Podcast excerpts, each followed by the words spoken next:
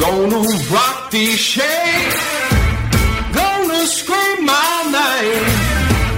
Make you shout now, honey. Gonna make you shout. Whether you're an independent artist or a fan that loves them, makingascene.org is the place for you. For the music fan, we bring you in depth interviews and CD reviews from artists who are on the cutting edge of original music. For the independent artist, we bring you articles on music business, recording techniques, gear reviews, and interviews with industry professionals that give you real world information to help you negotiate the new realities in the music industry and give you the tools you need to move your career to the next level. We bring you new content every day.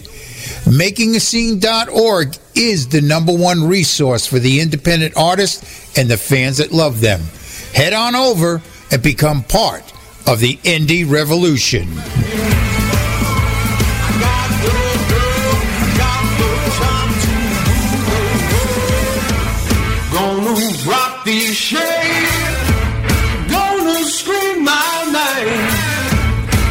Make you shout now, honey.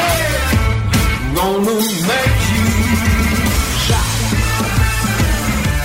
Make you shout.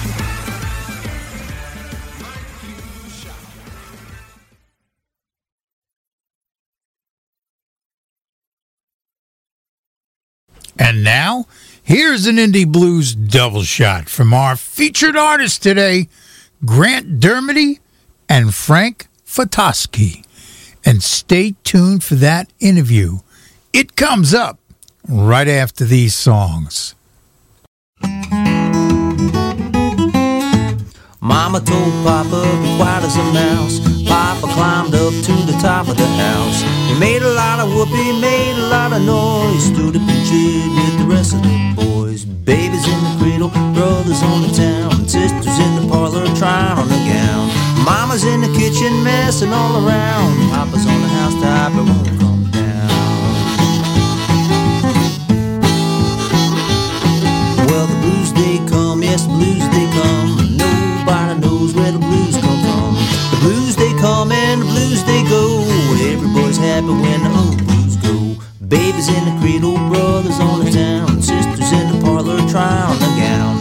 Mama's in the kitchen messing all around. Papa's on the housetop, it won't come down. Well, Papa saw a chicken out in the yard, picked up a rock and hit it hard.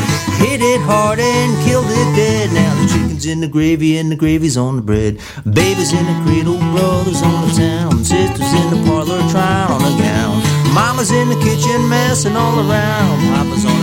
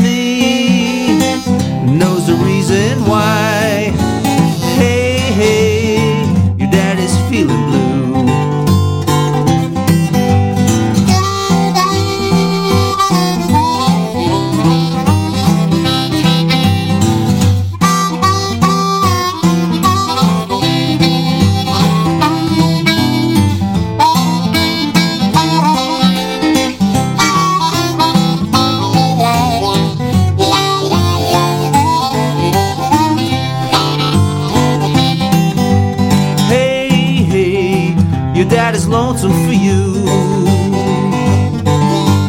Hey, hey, your dad is lonesome for you. Well, I ain't gonna tell you no lie. Your daddy's about to die. Hey, hey, your dad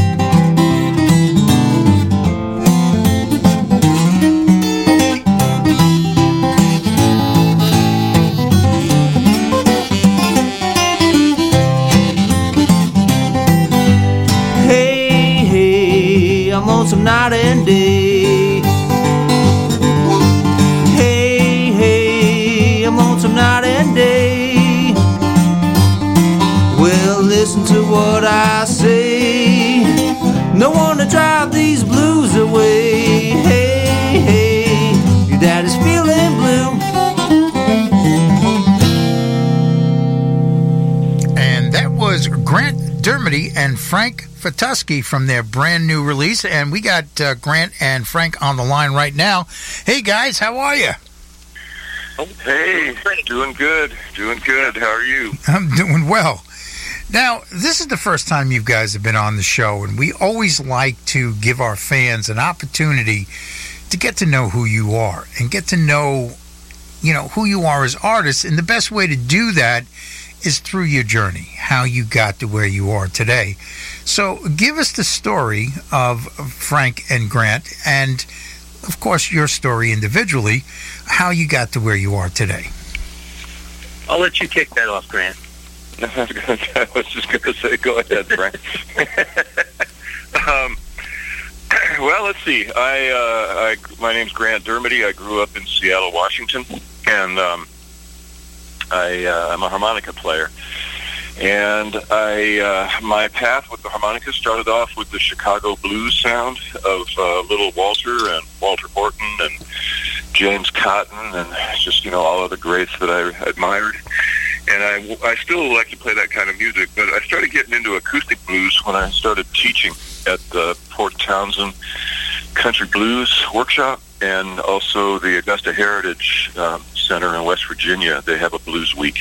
So I started hanging out with people like John Cephas, John Jackson, uh, Ethel Caffie Austin, Del Rey, um, uh, all kinds of uh, Honey Boy Edwards, all kinds of uh, older blues musicians, and I really started to fall for that kind of music and how much different it is. You know, especially from a harmonica perspective, what you um, what's required of you to play that kind of music.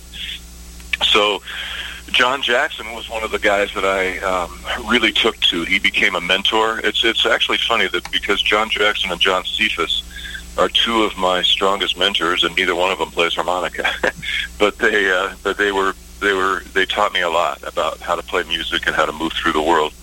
And so through John Jackson's manager Trish Byerly, I met Frank in 2003, and we hit it off musically and personally, and we've been playing together ever since. Okay. And how about you, Frank? Yeah, I I uh, grew up in uh, southern New Jersey, just at the the north entrance to the Pine Barrens, and uh, and then I lived up central New York, Syracuse, and uh, I uh, it was my grandmother that originally got me into music. She was a uh, a piano player, and in her uh, early years, play uh, was a vaudeville piano player, and uh, and then you know, as, and she was also in uh, Helen Hayes's touring group, and then she met my grandfather, but she never stopped being an entertainer, and her house was always uh, piano centric, I like to call it, and she was kind of equidistant from all of her children. So whether we gathered there as a as one family or all of her children were there and all the grandkids were there, it was always centered around the piano. And she played anywhere from Tin Pan Alley to jazz to blues, and she was just a, a, a consummate player in, in all those styles. And she, and we always gathered around the piano. And uh, I was a frustrated piano player. It was too logical of an instrument for me. I could never take to it. But at that time, I had, had started out on uh, playing the banjo when I was 12, and I was listening to uh, was a tra- you know grew up watching Hee Haw, and uh, but was really attracted to the playing of of uh, Roy Clark, uh, a banjo, but also as a multi instrumentalist. And there was another guy there. Uh, it was uh, Buck Trent. He was part of the studio band on uh, Hee Haw, and great banjo player. So I started there. Uh, but at that time, I was all I shared a room with my older brother, and he was bringing home these albums. Uh, you know, Grateful Dead albums, David Bromberg albums, uh, Paul Butterfield albums, uh, and then, you know, hearing you know some of that music on there, it's like wow, you know, this is great what they were doing with the guitar. And then reading the liner notes, you know, like who's Reverend Gary Davis? Who's Blind Blake? And uh, was really attracted to that music because that music was very piano sounding. So I said, wow, I can do this on the guitar. So then I, you know, uh, put down the banjo and picked up the guitar and was attracted to that Piedmont style piano-esque type music. And then, uh, you know, grew through the years with that and then, you know, meeting guys that, you know, being fortunate to meet guys that uh, played that, that sat at the, the, uh, the feet of the, the greats uh, I became, you know, other guys that became my mentors. Mentors were uh, Paul Geremia, uh, Roy Book Binder, uh, and then I met uh, John Jackson. First, I met John Jackson very briefly at the 1983 Philly Folk Festival, and then, you know, a few years went by, uh, and then I met him, and we became fast friends. And uh, and like Grant had said, uh, you know, my attraction was the guitar playing, but after meeting John, he enveloped you with his humanity and his love for just uh, being human. And uh, so that really attracted me and, you know, taught me, he was one of the people that taught me how to, how to be that way and uh, so that that was my attraction, and we became very, very uh, close friends, along with his uh, uh, manager, uh, Trish Byerly. To this day, is uh, still a very close friend to both Grant and myself. Okay. Well, let's talk about this new release. Um, when you guys were putting this together, obviously it's a tribute to your mentor, but what really prompted you to kind of um, create this album? What was your, your goal for it? Well, um, Go ahead. yeah, it's you know there there comes a time in uh, in a musical relationship where you want to where you need to where uh, you you want to capture what it is that you've got and you know what we so we felt we have um, there's a lot of duos out there. There's a lot of um, harmonica guitar vocal duos out there but we feel that we're you know we- we're we have a unique sound because we you know because it's us. It isn't anybody else. And so it felt like it was time to to make a recording. And when we started tossing ideas around about how we're going to do the recording we pretty almost immediately we said well let's dedicate it to john. And so that um, that had quite a bit to do with the with the songs that were chosen and how they were performed. Okay. Yeah, John, John, like his his presence is uh, is uh, John died in 2002, and uh, and I I don't generally talk in past tense, but I'm just giving you a, a time frame here. Uh, but whenever we're whenever we're together, whenever we're out, John is always there with us when we're playing. and we always talk about him in the present because he's here.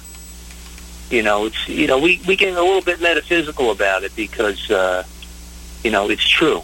I mean, he really is for us. He is always present when we're playing. So Okay. that that's why it came about that you know this this first album of ours, uh, you know, is John's as much on this album as we are. That's true. That's very true.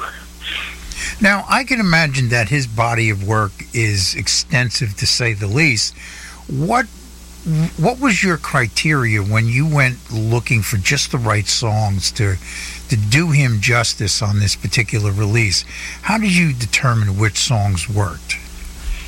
Well, we we, we call this uh, the, the album is called "Digging in John's Backyard," and these aren't all exclusively John Jackson songs. That said, the the essence of it is John Jackson. We didn't want it to be, be just an album of all John Jackson songs because, you know, in our opinion, if you want that, go get a John Jackson album. You know, because it's not going to get any better than that. So this was our approach and a nod to John in this style of music to present and honor John in this genre of music. So, you know, that's so, you know, when we came about, uh, you know, picking the tunes, uh, you know, you know, some of them on there are ones that John did, and you know, some of them aren't. But they were all done, uh, you know, with him in mind. Okay, that's fair enough. Now, Yeah. um, let's I mean, go ahead, Grant. Go ahead, go, go ahead, Grant. What's your no, take? I, I just um, yeah. There's there's 13 songs on the record. Um, I sing six of them, and Frank sings six, and um, the the other one is uh, a song that we both sing called "Boats Up River," which is the only one on the record that John Jackson actually wrote. So uh, you know, when you're anytime you're you're putting an album together, you're looking at grooves, you're looking at tempos, you're looking at keys, you're looking at all that kind of stuff to try to you know, put together something. I, st- I still think that it's important that an album have sequence, that it has a beginning, it has a middle, it has an end, and uh, and that it tells a story along the way. I think it's important to. I still think it's important to make good records because I think the world needs good records, and so um, so that's you know that's part of what uh, that's part of the process as well. Okay. Now, let's talk a little bit about uh, going into the studio. You know, every artist has their way of working in that environment in order to capture their sound. What is your process when you go into the studio that, that allows you to capture the sound you're looking for? playing live, doing everything live that we doing everything live that we can. We're uh, Frank and I are at our best um, in an acoustic situation without any microphones. Just you know, if, one of our favorite things is to play a house concert and just use the acoustics of the room and just play off of each other. No, no PA, nothing like that. Just just going. And so uh, we wanted to capture that as much as we could, and the best way to do that is just to play everything live, including the vocals. Okay. Well, especially. Yeah, uh, there's, an, there's, there's, there's an energy created, you know, that you, is very hard to duplicate when you start to overdub. It tends to, to uh, at least for us, uh, to lose its its its power, and uh, you know, it's uh, and it's a it's it's a document of the moment because you know this you know in the parameters of this type of music that we play you know although it has a structure there's plenty of room for uh, improvisation if you will and uh, you know I get bored pretty easily uh, and you know I don't want to speak for Grant but I'll say I think he does too that we don't like to just play the same song the same way over and over again. So, you know, playing it live brings out that uh, that spontaneity and uh, you know a little bit of you know of good uh, pressure, if you will, to uh, an excitement that uh, really brings it together. Okay. Now, you know, uh, when you record a project today, you, you got to put together your team in order to get it out there, create the buzz, and you're working with Patty DeVries of Devious Planet. Uh, tell me a little bit about that relationship. Well, I um, I met Patty uh, a couple of years ago, I guess. Um, I had just put out a record, uh, an electric blues record called My Donny, that I recorded in Louisiana with Dirk Powell and um, and some Louisiana musicians. And uh, I was shopping it around for publicity um, people to help me with it, and Patty jumped on it. She liked it a lot, and we started working together. And um, I just think she's great. She's a she works really hard. She's uh, believes in in you know us and believes in the project, and um, that's just evident by the way she does things. And so, um, so when it came time to uh, do publicity for this record, she was there. There wasn't any other choice. It was just we were going to work with Patty. Okay. Yeah, this is this is this is my first uh, venture with Patty, and it's you know I, I can concur with uh, you know what uh, Grant has said on how she uh, gets really into the project, and it's been nothing but uh, really a pleasure working with her. Yeah, she's really good at what she does, that's for sure. Now, uh, let's talk a little bit about the industry. Now, you guys have been out there, um, and, you know, we've been um, in this digital revolution now for a little over 20 years, and the consumer has embraced streaming as a way to consume music. They pay less, they get more. Uh, but the offshoot of that is the consumer no longer looks at recorded music as a product. You know, it used to be you would buy a CD, you would buy vinyl, you would buy a cassette, whatever the case may be. But now you don't they don't want to buy it anymore. They don't want to store it on their shelves. They don't want to store it in their phone. They just want to be able to access it, you know, whenever they want it. And, you know, that's just the way it is today. How has this shift in, in perception by the consumer affected you guys as artists? Well, Well, it's hard. Go ahead. well, you know, I, it's it ebbs and flows for me. You know, sometimes you know, uh, I think with the a lot of the younger crowd, uh, uh, they're not buying, you know, hard copy anymore. Uh, to you know to that degree, although they're buying more vinyl, which is pretty incredible.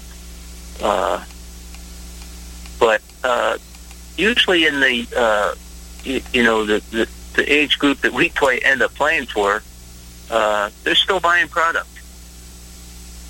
Uh, so you know, not it, it's not as uh, prolific as it used to be, but you know they're still selling. And but we're you know we're, we're you know we tap into the you know the current way of getting things.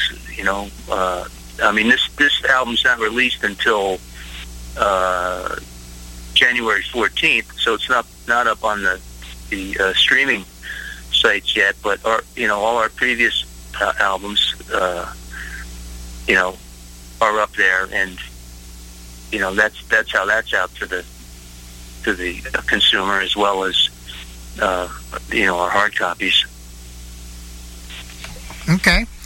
Now, um, one of the things I noticed when the pandemic hit is that a lot of artists started to go on to uh, the internet. They started to do live streaming. They started working their social media because they had the time now. They weren't on the road. They weren't in the studios.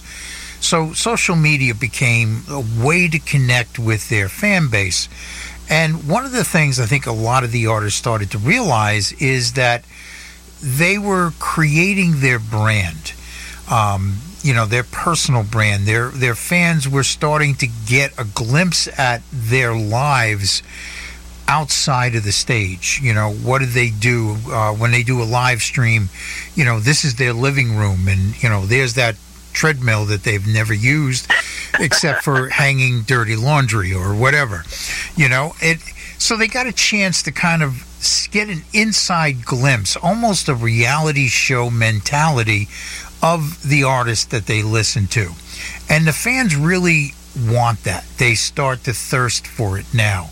They want more than just uh, a playlist. They want to be able to invest into that artist as a person, as a brand. Um, how are you guys negotiating this whole new world of of content creation and social media marketing? Yeah, well, I I did uh, a, fair amount of live streaming, uh, and, and you know now that it, it things have kicked back up again, I'm about to start that again. Uh, but that was that was pretty good, uh, and it did build the, the fan base bigger. Uh, and like you said, it, and it also created uh, an intimacy uh, with the performer. I thought that was, uh, which was nice. I mean, but it's you know, again, it's hard. Uh, you know, for them for them to look in, like you said, and see, uh, you know, you on that end where you are at home, and, and all that's behind the, the curtain, if you will.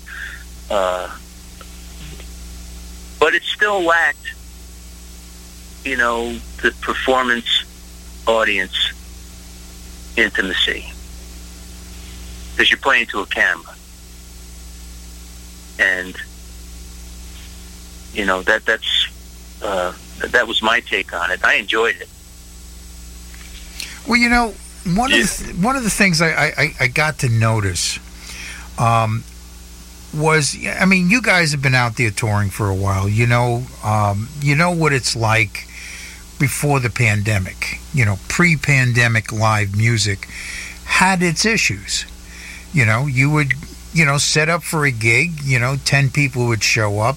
Eight of them were blood relatives, and everybody was watching the game on the television you know so we had issues before that you know getting people in the door um, and on the internet was this whole group of potential fans that really never had that frame of reference of going to an intimate venue and watching an independent artist create music in the moment you know where Sure. that that it would never be the same that what you experienced was a one-time thing their reference was going to a large stadium show hearing the artist perform the music exactly the way it was recorded and generating energy through choreography and costume changes and lights and pyrotechnics and you know all of that jazz. But now you're bringing that experience to them with this whole world of this reality show mentality branding that you do through social media. Now, when they go past that venue and they see that name on the marquee, they're going to say, hey, you know, I know that guy, or I know these guys. I know them from TikTok. I know them from Facebook. I, I, you know, I did their Facebook shows, and and uh, or I know them from Instagram because you know he takes pictures of flowers. I don't know, whatever. Um, but it may generate this new resurgence of people going to see these independent artists in these intimate venues creating music in the moment. Do you think that's a Yeah. possibility? I hope so. I, I really think so. I, I, I like the way you described that. I, I think that that's, um, yes, I really hope that that does happen because I don't think there's anything like, uh, you know, the way you described it, a live, intimate performance where the where the audience and the and the performers are communicating with one another, and and um, you can't get that on on uh, you know doing a Facebook feed or or something like that. It's uh, like Frank said, you know, you can play great, but there isn't any you're not hearing anything coming back from the audience. You're just kind of putting it out there and seeing, you know, kind of just going with how it feels from your end. But that give and take, there's nothing like that. And I, I personally hope that that never goes away because I think that that's really that that ability to connect with an audience and take them on a journey, uh, and they they help take you on a journey during a performance is there's nothing like it. And, I, and, I, and, I, and, and like I think what also what Rich was saying was that uh, those live streams kind of create you know created that attraction where these people weren't able to see those performers in an intimate setting, and now Yeah. they're going to say, "Hey, I want to go see that." Exactly. You I know. that's, yeah, I think that's you know, exactly so right. so that was you know, I mean, it was uh, a good uh, way of uh, of attracting people, and I think that will continue, even when you know, maybe not to the degree that it's at, but it'll be now a, a new uh, calling card using that uh, forum to uh, you know get people out to the you know to the touring shows, you know, to the live shows. Well, you know, I, I, I think the artists that I'm finding that are gaining the most success in working their social media and working this world of content creation is that they look at the internet and social media as a broadcast network. And Yeah. they look at their brand as almost a reality show where you're not beating them over the head with, you know, buy my music, listen to my music, buy my music, yada, yada, yada. But you're showing them who you are as people. That, you know, it's like the Kardashians, you know, they they have a line of products that go out, you know, forever. But they don't promote their products on their shows. They promote their brand on their shows. And I think that is going to be the new way of marketing um, independent artists is that you get people to invest into who you are. You know, uh, like, you know, Mindi Abair, uh, she has um, uh, her own line of wines and she does a cooking show on YouTube with her husband. You know, so it's something different than her music, but people endear themselves to that. You know, um, you know some. You know, I know this one duo that likes to hike in the mountains, so they'll take photographs of where they're hiking and or you know do little TikTok videos of you know them writing a song, sitting on a cliff overlooking a mountain you know valley, um, you know, and these are things that I think the fans gravitate to because it's authentic, it's real, it's something that they can say, I know this person, I know who they are, as opposed to being just someone on stage. You know what I mean? Yeah, Yeah. It, take, yeah, it takes the artist out of the temple. Right.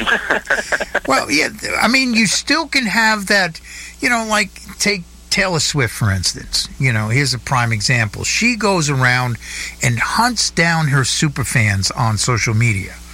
And then she invites them to her house for a pre release listening party to whatever she's going to release. You know, so she's still in the temple because she's Taylor Swift Sure. but she has brought herself to her fans. Right. At an right. intimate level. out of the temple and now she walks among the people. Right. You know, David Grohl, here's Yeah. a, a, perfect Yeah, example, yeah. you know, where he was doing drum battles with an 11 year old drummer and ends up, you know, bringing her on stage to play with the Foo Fighters. I mean, you know, I mean, you know, you do a stadium show, you're ruined for life. There's just no going back from there, you know? um, you know, uh, you know, uh, Randy Travis, you know, it, it, you know, all of his issues that he has, you know, with with MS, he still goes on TikTok and and listens to people doing his songs and Yeah. comments on them, you know. So you know these are these are things that that artists are doing now to to create their personal brand, to cre- to endear their fans to who they are, and utilizing this network of um, of social media and the internet, just like you would use television Right. to create their own reality show for their fans and for Yeah. potential fans. Yeah, and I think that's the way we're going to be going into the future as far as marketing. You know? Yeah, I, I yeah, I can't I had I can't argue with that. I had I, I had some uh you know, as the when we were like mid pandemic I was seeing that happen and uh you know, and you started to see it happen when it started to lighten up over the summer, how things opened up and more people were coming out and and everything like that. But, you know, now that it's kicking back up and uh you know, things are tightening up again. Yeah, it'd be a good time to get out there and work your social media and create that brand, you know? Well, yeah, that's you know that's why I'm I'm uh, gearing up to you know with the live streams again. Okay. Well, you know, I, I Well, we're really. gonna There you go. Now, I, I really. We're going to have to meet in uh, New Jersey or something, Frank, so we can do it together. I'm in uh, I'm in Louisiana and Frank's in Maine, so we got to figure out a way to. well, you a can, to al- meet you can always that. do a Zoom Zoom connection, you know? Yeah, yeah, that's true. You know, and just It's rec- better if we're in the it's better if we're in the same room. But, Yeah, yeah. Well, you know, I really appreciate you guys coming on the show and talking with me, and uh, we're going to give you, everyone out there a double shot from your new release. You guys are going to love this. You know, just turn it up loud, screw the neighbors. We're going to have some fun. There you go. Well, we Yeah, we appreciate you excellent. having us, Richard. Uh, uh, it was really uh, generous of you to give us some time. Anytime. Yeah, thank you. Thanks very much. My pleasure.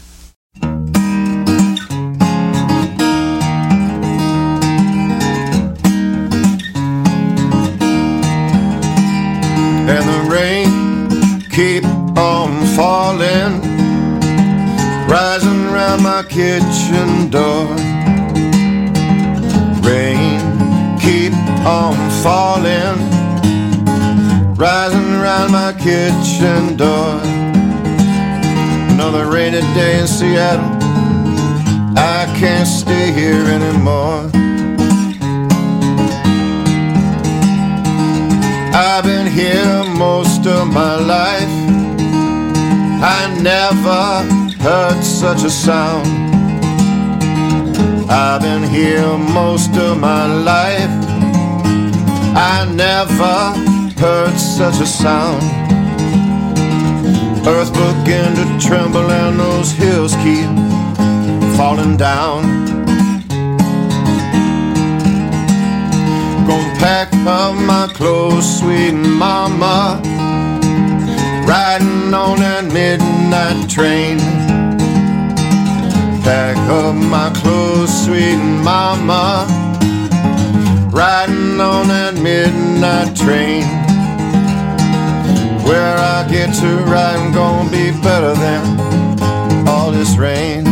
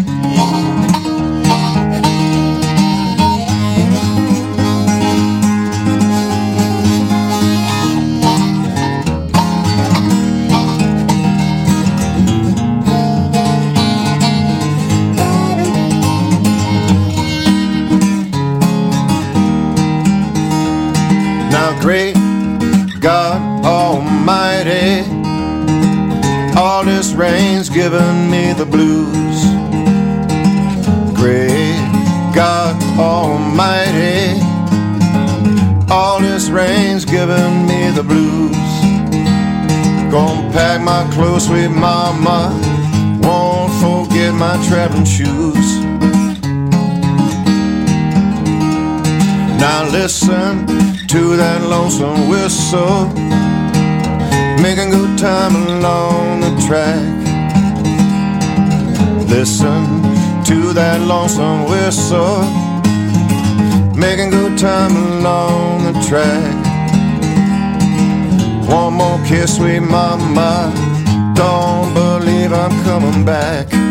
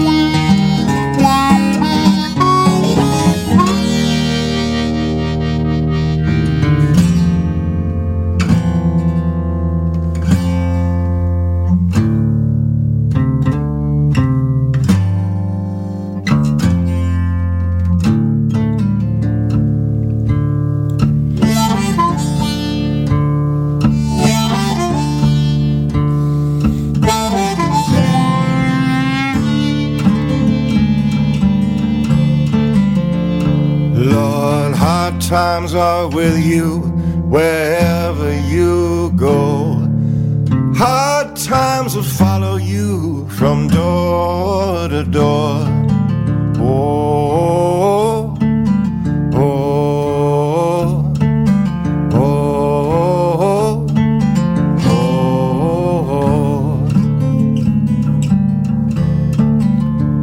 Lord, people are running from door to door, but they cannot find no heaven, Lord, know where they go.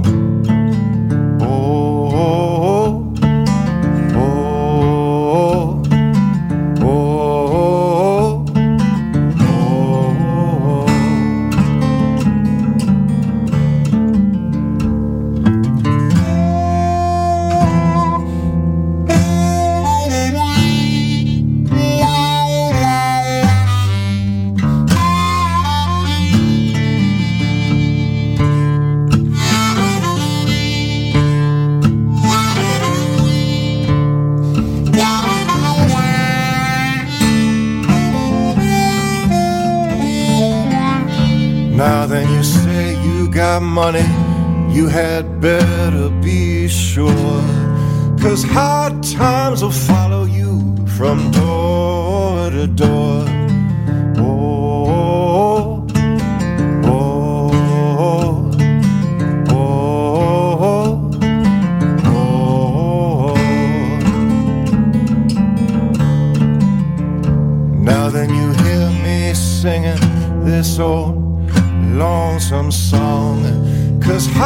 Times have lasted so very long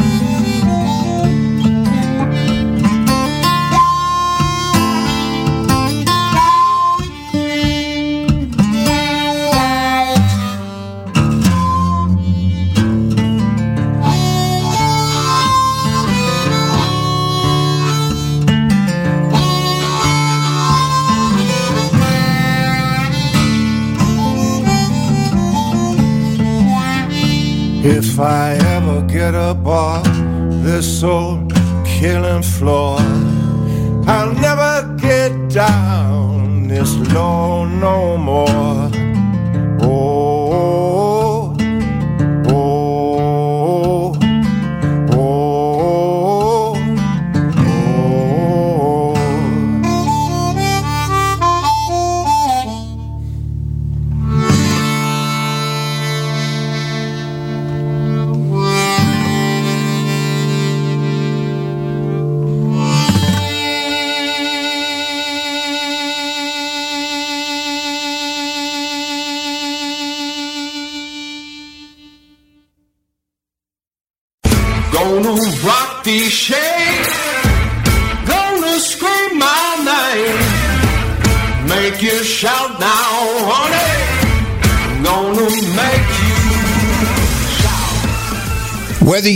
Independent artist or a fan that loves them, makingascene.org is the place for you. For the music fan, we bring you in depth interviews and CD reviews from artists who are on the cutting edge of original music. For the independent artist, we bring you articles on music business, recording techniques, gear reviews, and interviews with industry professionals that give you real world information to help you negotiate the new realities in the music industry and give you the tools you need to move your career to the next level.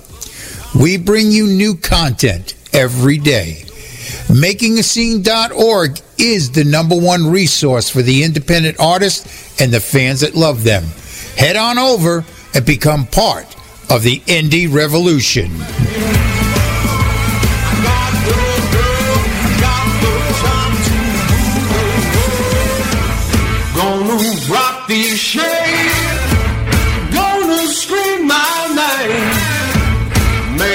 shout now